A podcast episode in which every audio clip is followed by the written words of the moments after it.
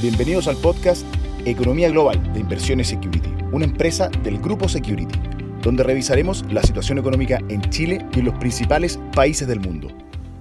Hola a todos, bienvenidos. Soy Francisco Valdés, subgerente de activos globales y estrategias Quant.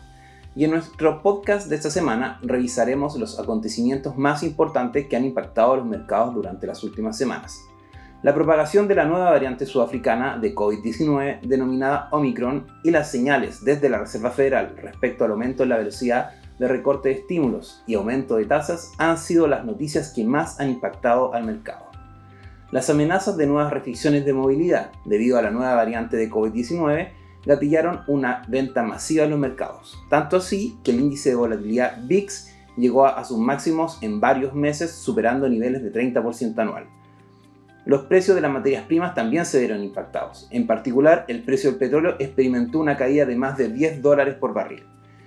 Por otro lado, durante todo el 2021, el dólar se ha apreciado fuertemente debido a las expectativas de alza de tasas por parte de la Fed. En los últimos meses, la probabilidad de tres alzas para el próximo año se encuentran en 96%, producto principalmente de la alza en la inflación, que se situó en 6.8% durante los últimos 12 meses. De acuerdo al presidente de la Fed, Jerome Powell, esta inflación ya no sería transitoria y tendría un carácter más permanente.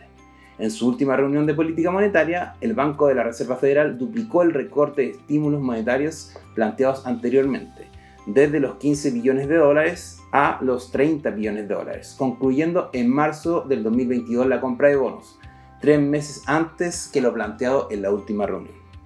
Por otro lado, las economías emergentes han perdido tracción en particular, la economía china se desaceleró de manera importante durante el año 2021. Sin embargo, algunos indicadores económicos apuntan a un rebote en el impulso crediticio en China. A su vez, el Banco Popular de China materializó un recorte del ratio de reserva de capital de los bancos de 50 puntos bases y se espera un nuevo recorte en enero de 2022.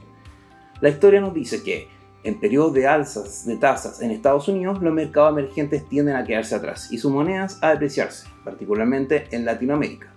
Por estos motivos, de cara al 2022, en la renta variable continuaremos con una sobreponderación en mercados desarrollados respecto a mercados emergentes a la espera de los resultados de una política monetaria más acomodativa en China.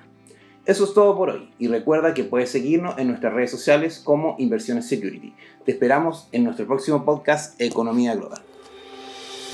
Te invitamos a revisar todos nuestros contenidos digitales en nuestro sitio web, Spotify y YouTube de Inversiones Security, una empresa del grupo Security. ¿Quieres? Puedes.